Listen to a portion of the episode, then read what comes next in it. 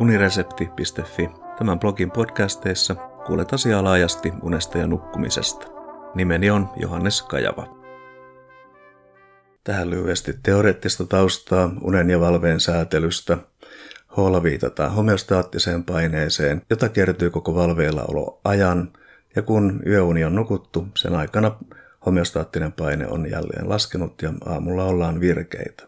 Tässä viitataan sirkkadiaaniseen rytmiin, jota kehon keskuskello säätelee. Aikuisilla vireystila laskee iltaa kohden ja kohoaa jälleen aamulla.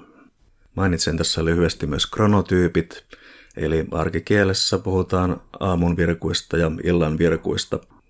Nuoret sijoittuvat sinne iltavirkkuuden puolelle ja siinä parinkymmenen ikävuoden jälkeen tilanne muuttuu sellaiseksi kuin aikuisväestössä keskimäärin, eli ei olla kummassakaan ääripäässä, vaan ollaan näitä välimuodon kronotyyppejä.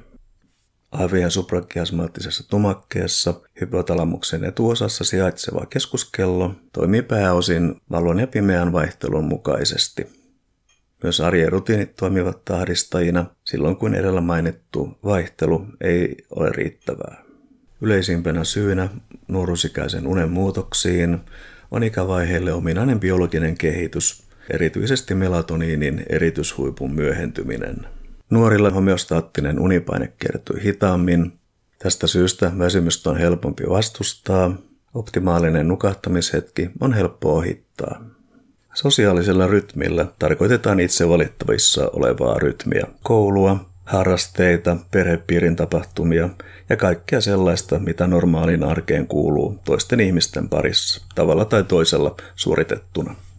Nuorten kohdalla se tarkoittaa muun muassa yhteydenpitoa kavereihin ja tai älypuhelimen yksinäistä kontaktitonta käyttöä ilman toista osapuolta. Mikäli unen ja valveen säätelyä esittävään kaavioon, joka oli edellisellä sivulla, lisättäisiin nuoren sosiaalinen rytmi, homeostaattinen paine, sirkkadiaaninen rytmi ja sosiaalinen rytmi voisivat kaikki olla epätahdissa suhteessa toisiinsa, mikä selittää sen, miksi nuoren uni on huonolaatuista. Aivan kuten aikuisilla, myös nuorilla unettomuus on yleisin univaikeus. Toisinaan unettomuus ja unettomuushäiriö termit sekoitetaan toisiinsa – Unettomuushäiriöllä tarkoitetaan sairausasteista unettomuutta. Unettomuuden käypähoitosuosituksessa annetaan kriteerit unettomuushäiriölle. Kohta A ilmenee nukahtamisvaikeus tai vaikeus pysyä unessa tai nukkuminen ei virkistä. Kohta B univaikeus ilmenee vähintään kolme kertaa viikossa, vähintään kuukauden ajan. Kohta C univaikeus aiheuttaa huolta tai vaikuttaa arkielämän toimiin. Kohta D Häiriötä ei aiheuta elimellinen, esimerkiksi neurologinen syy tai sisätautiongelma, psyykkisiin toimintoihin vaikuttava lääkitys tai muu lääkitys. Nämä kriteerit on tärkeää muistaa, sillä valitettavasti nuoruusikäisellä unettomuudella on taipumus kroonistua. Univaikeuksia on jopa yli 10 prosentilla nuoruusikäisistä ja eniten tytöillä. Valitettavasti sukupuoliero säilyy samankaltaisena myös aikuisuudessa. Tutkimuksissa, joissa nuorten on annettu nukkua oman aikataulunsa mukaisesti, unen määrän vaihteluväli on ollut 7,5 ja 11 tunnin välillä.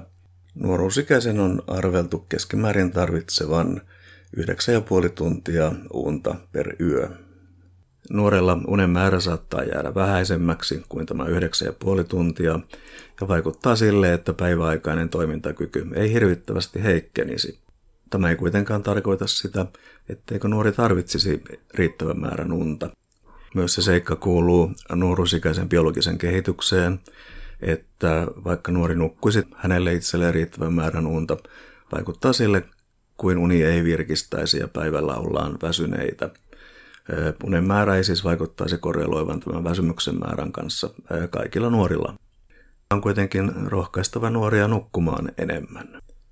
Nuorten iltavirkkuuteen liittyy viivästynyt unijakso. Se tarkoittaa vaikeutta nukahtaa ja vaikeutta herätä haluttuna aikana. Vaikka nuori menisi vuoteeseen kello 22 aikaan, voi käydä niin, että hän kykenee nukahtamaan vasta yhden, kahden tai kolmen tunnin kuluttua tästä. On tosin havaittu, että nuoren oma toiminta saattaa pidentää nukahtamisviivettä. Viittaan tässä varmaan tutuimpaan ilmiöön, eli älylaitteiden käyttöön vielä siinä vaiheessa, kun olisi ollut syytä rauhoittua illalla jo aikaisemmin, ja laitteita käytetään sitten vielä vuoteessakin. Puhelimessa saatetaan jättää äänet päälle ja piippauksia tulee pitkin yötä. Mikäli nuori vielä vastaa näihin viesteihin, on selvää, että unen laatu kärsii siitä. Olen laittanut tähän kalvoihin itse aiheutettu unettomuuskäsitteen, mikä varmaan jossain määrin kuulostaa paradoksaaliselle, mutta kyse on juuri siitä, että nuori haluaa valvoa ihan omasta tahdostaan, syystä tai toisesta. Omasta tahdosta valvomiseen liittyy sellainen eh, harmittava puoli, että vanhemmat saattavat tulkita tämän nuoren unettomuudeksi, että kyse ei olisi tahdonalaisesta ilmiöstä. Tällainen unettomuus voi antaa joillekin nuorille hyväksyttävän syyn esimerkiksi myöhästellä koulusta. Koulunkäyntiin liittyy myös akateeminen paine, joka on hiljattain siirtynyt lukiotasolle. Kilpailuhenkisessä yhteiskunnassa unen määrä voi jäädä alhaiseksi. Muistan tutkimuksen, jossa esiteltiin eteläkorealaisten nuorten nukkumista. Yhteiskunta tunnetaan kilpailuhenkisenä, mikä näkyy myös nuorten opiskeluissa ja unen määrässä. Taisi olla niin, että keskimääräinen unen määrä jää viiteen ja puoleen tuntiin, mikä on hyvin vähän.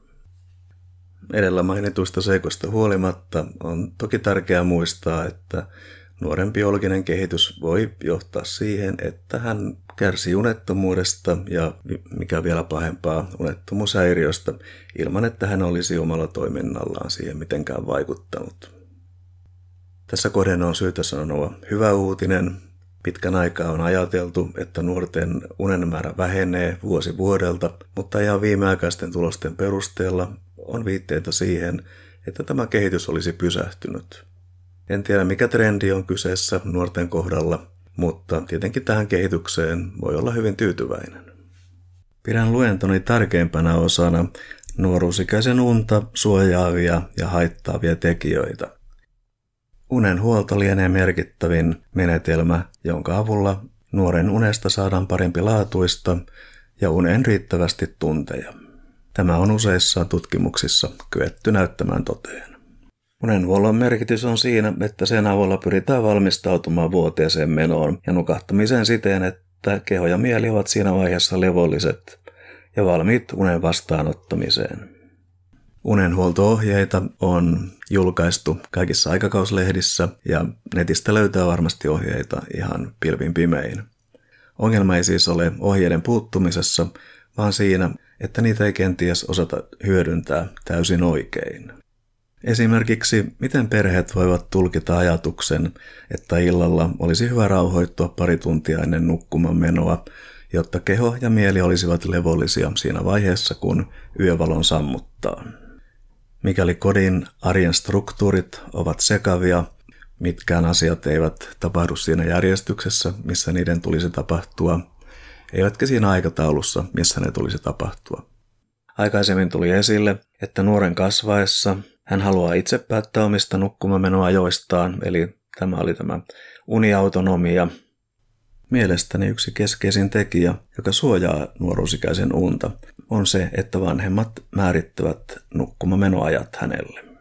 Tämä on mielenkiintoinen kohta, sillä sen toimivuudesta vaikuttaa olevan täsmälleen päinvastaisia näkemyksiä. Muun muassa Australiassa, Yhdysvalloissa ja Saksassa tehdyissä tutkimuksissa on havaittu, että vanhempien määrittämillä nukkumamenoajoilla on suuri merkitys. Ne pidentävät unen kestoa. Vaikka nämä nukkumamenoajat ovat asetettu etukäteen, nuoren nukahtamisviive ei kuitenkaan pitene. Suomessa sitä vastoin tähän suhtaudutaan varsin kriittisesti. Vaikka joskus sanotaankin, että paras kasvatuskeino on uhkailu, kiristys tai lahjonta, se ei varmaankaan ole tässä kohdassa se toimivin ratkaisu. Nuorta on motivoitava ja hänen kanssaan on neuvoteltava asioista, jotta ne saadaan toimimaan.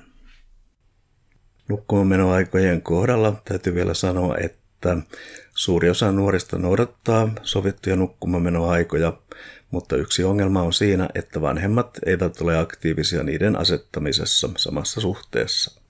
Tutkimuksen mukaan perheissä, jossa riittävän varhaisesta nukkumamenoajasta sovittiin, nuoret menivät vuoteeseen merkittävästi aiemmin ja nukkuivat enemmän. Pidempi yöuni tarkoittaa muun muassa vähemmän uupumusta ja, päiväväsymystä, mikä näkyy toimintakyvyn paranemisena ja voi johtaa parempaan suoriutumiseen koulussa. Onnettomuusalttiuden on todettu myös laskevan, ja riittävä varhainen nukkumamenoaika saattaa suojata masennukselta ja itsemurha-ajatuksilta. Eräs toinen unta suojaava tekijä liittyy vuorokautisten rytmien säännöllisyyteen. Milloin nukutaan, milloin ollaan hereillä, milloin ruokaillaan, milloin ollaan fyysisesti aktiivisia ja sitten milloin ollaan kavereiden kanssa tai koulussa. Valitettavasti on niin, että perheissä ei välttämättä ruokailla enää yhdessä, vaan kukin syö itsekseen ja mahdollisesti vielä epäsäännöllisinä vuorokauden aikoina. Toinen ongelmakohta liittyy fyysiseen aktiivisuuteen. Tiedetään, että ne nuoret, jotka käyttävät älylaitteita paljon, eivät välttämättä ole kovin aktiivisia fyysisesti. Toisaalta mikäli nuori on fyysisesti aktiivinen, eli harrastaa jotain, kenties joukkueurheilua, niin harjoitusajat saattavat olla joko varhain aamulla tai myöhään illalla. Kummassakin tapauksessa se vaikuttaa tietenkin nukkumiseen. Perheilmapiiriä ei kovinkaan usein muisteta nuoruusikäisen nukkumisen yhteydessä. Mikäli perhe elää kovin kaoottista elämää, ei noudateta säännöllisiä rytmejä, niin toki tämä vaikuttaa myös nuoren omaan vuorokausirytmiin. Unta suojaavia tekijöitä ovat siis säännöllisyys eri rytmeissä. Tähän kuuluvat rutiinit, kuten hampaidenpesu illalla ennen nukkumaan menoa. Ja mikäli perheessä eletään tosiaan kovin kaoottista elämää, niin siinä vaiheessa, kun tulisi mennä pesemään hampaita, saatetaankin alkaa laittaa vaikka ruokaa tai pelata jotain uutta peliä yhdessä. Tämä on varmasti kaikkien kannalta mukavaa, mutta kuten nyt tiedetään, se ei palvele nuoren säännöllistä univalverytmiä. Perheessä voi olla myös paljon konflikteja ja se myös vaikuttaa nuoren nukkumiseen. Edellä mainittujen suojaavien tekijöiden jättäminen huomiotta tietenkin uhkaa nuoruusikäisen unta. On myös muitakin tekijöitä, kuten kofeiinipitoiset juomat. Kofeiinia on tietenkin kahvissa ja energiajuomissa, mutta myös makeisissa ja perunalastuissa, ainakin joissakin merkeissä. Kuten unettomuudessa yleensäkin, univaikeuksien kroonistuessa lisäksi tulevat katastrofiajatukset ja taipumusongelmien märehtimiseen. Nuori saattaa miettiä jo päivällä, miten tuleva yö tulee menemään, ja tämä tietenkin lisää stressiä, joka vaikeuttaa entisestään unen saantia. Tässä on tämmöisen pahanlaatuisen kehän ainekset. Älylaitteiden käyttöön liittyy kaksi tekijää, tai ainakin kaksi, jotka haittaavat unen saantia. Toinen on tämä sinisävyinen valo, joka estää melatoniinin erityksen alkua, ja toinen on aktiivisuus, joka liittyy laitteen käyttöön. Kun pelaa jotain mielenkiintoista peliä, eihän silloin tee mieli laittaa nukkumaan, eikä mieli ole kovin levollinen. Älylaitteiden käytön rajaaminen päiväaikaan tapahtuvaksi olisi yksi tärkeä tekijä, jonka avulla varmistettaisiin, ettei nuoren uni häiriinny laitteen liian myöhään tapahtuvasta käytöstä. Käytön rajaaminen ei varmaankaan kaikissa tapauksissa onnistu vanhempien auktoriteetin avulla, vaan onnistumiseen tarvitaan nuoren motivoiminen ja hänen kanssaan neuvotteleminen asiasta. Kodeissa voi esimerkiksi keittiössä olla latauspiste puhelimille, johon kaikki perheenjäsenet jättävät ne yön ajaksi. On olemassa muutamia yksikköjä, jossa koulua käyvä nuori kävöisin nukkumassa siitä syystä, että hän ei kotona kykene nukkumaan ilman häiritseviä tekijöitä. Yksikkö sisältää huoneen, jonka ulkopuolelle kaikki älylaitteet jätetään. Huoneessa ei myöskään ole TVtä. Ja jotta tämä ei kuulostaisi kiinalaiselle menetelmälle, sanotaan nyt tähän tarkennukseksi vielä, että tällainen hoito on tietenkin vapaaehtoista. Mainitsin aiemmin, että nuoren kehitysvaiheeseen kuuluvat biologiset muutokset eivät määrää, miten nukkuminen lopulta tapahtuu.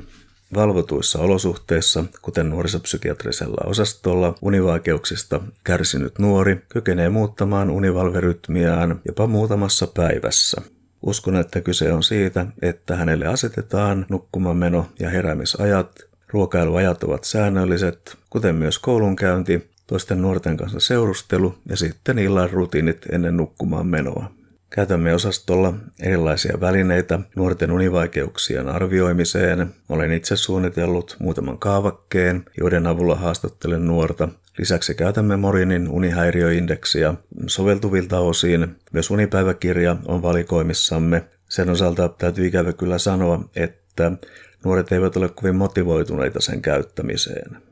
Käytämme osastolla myös unireseptiä, jonka avulla nuori saa viikonlopuksi kotinsa ohjeet hyvää yöunta varten. Ohjeita on korkeintaan kaksi. Siinä voi olla, että noudata säännöllisiä nukkumanmeno- ja heräämisaikoja 1-2 tunnin tarkkuudella myös viikonloppuna. Nuoren univalverytmiä, viivästynyttä unijaksoa voidaan hoitaa kronoterapeuttisten menetelmien avulla. Aamuisin kirkasvalolampun käyttäminen on todettu hyödylliseksi ja aiemmin mainitsemani säännöllisyys vuorokautisissa rytmeissä on toinen asia, joka tahdistaa keskuskellon toimintaa.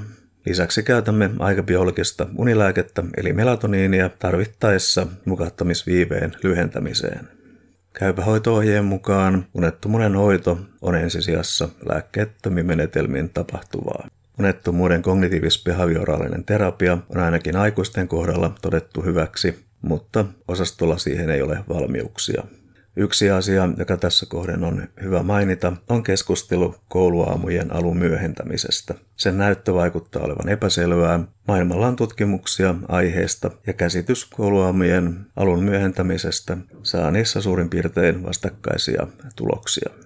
Mainitsen tässä vielä nuorisopsykiatriselle osastolle tulevat lähetteet. Niitä lukemalla käy ilmi, että käytännössä jokaisella nuorella on taustalla oleva univaikeus psykiatrisen häiriön lisäksi, mutta kuten sanoin, Tämä jo krooniseksi tulkittava univaikeus on nopeasti hoidettavissa valvotuissa olosuhteissa. Lähetetiedot tulevat tietenkin nuorelta itseltään ja vanhemmilta, ja mielestäni niissä näkyy se, ettei kukaan perheenjäsenistä nuorin mukaan luettuna ole täysin perillä univaikeuksiensa syystä, ja kuten aiemminkin jo mainitsin, unenhuolto-ohjeiden noudattaminen tapahtuu virheellisesti.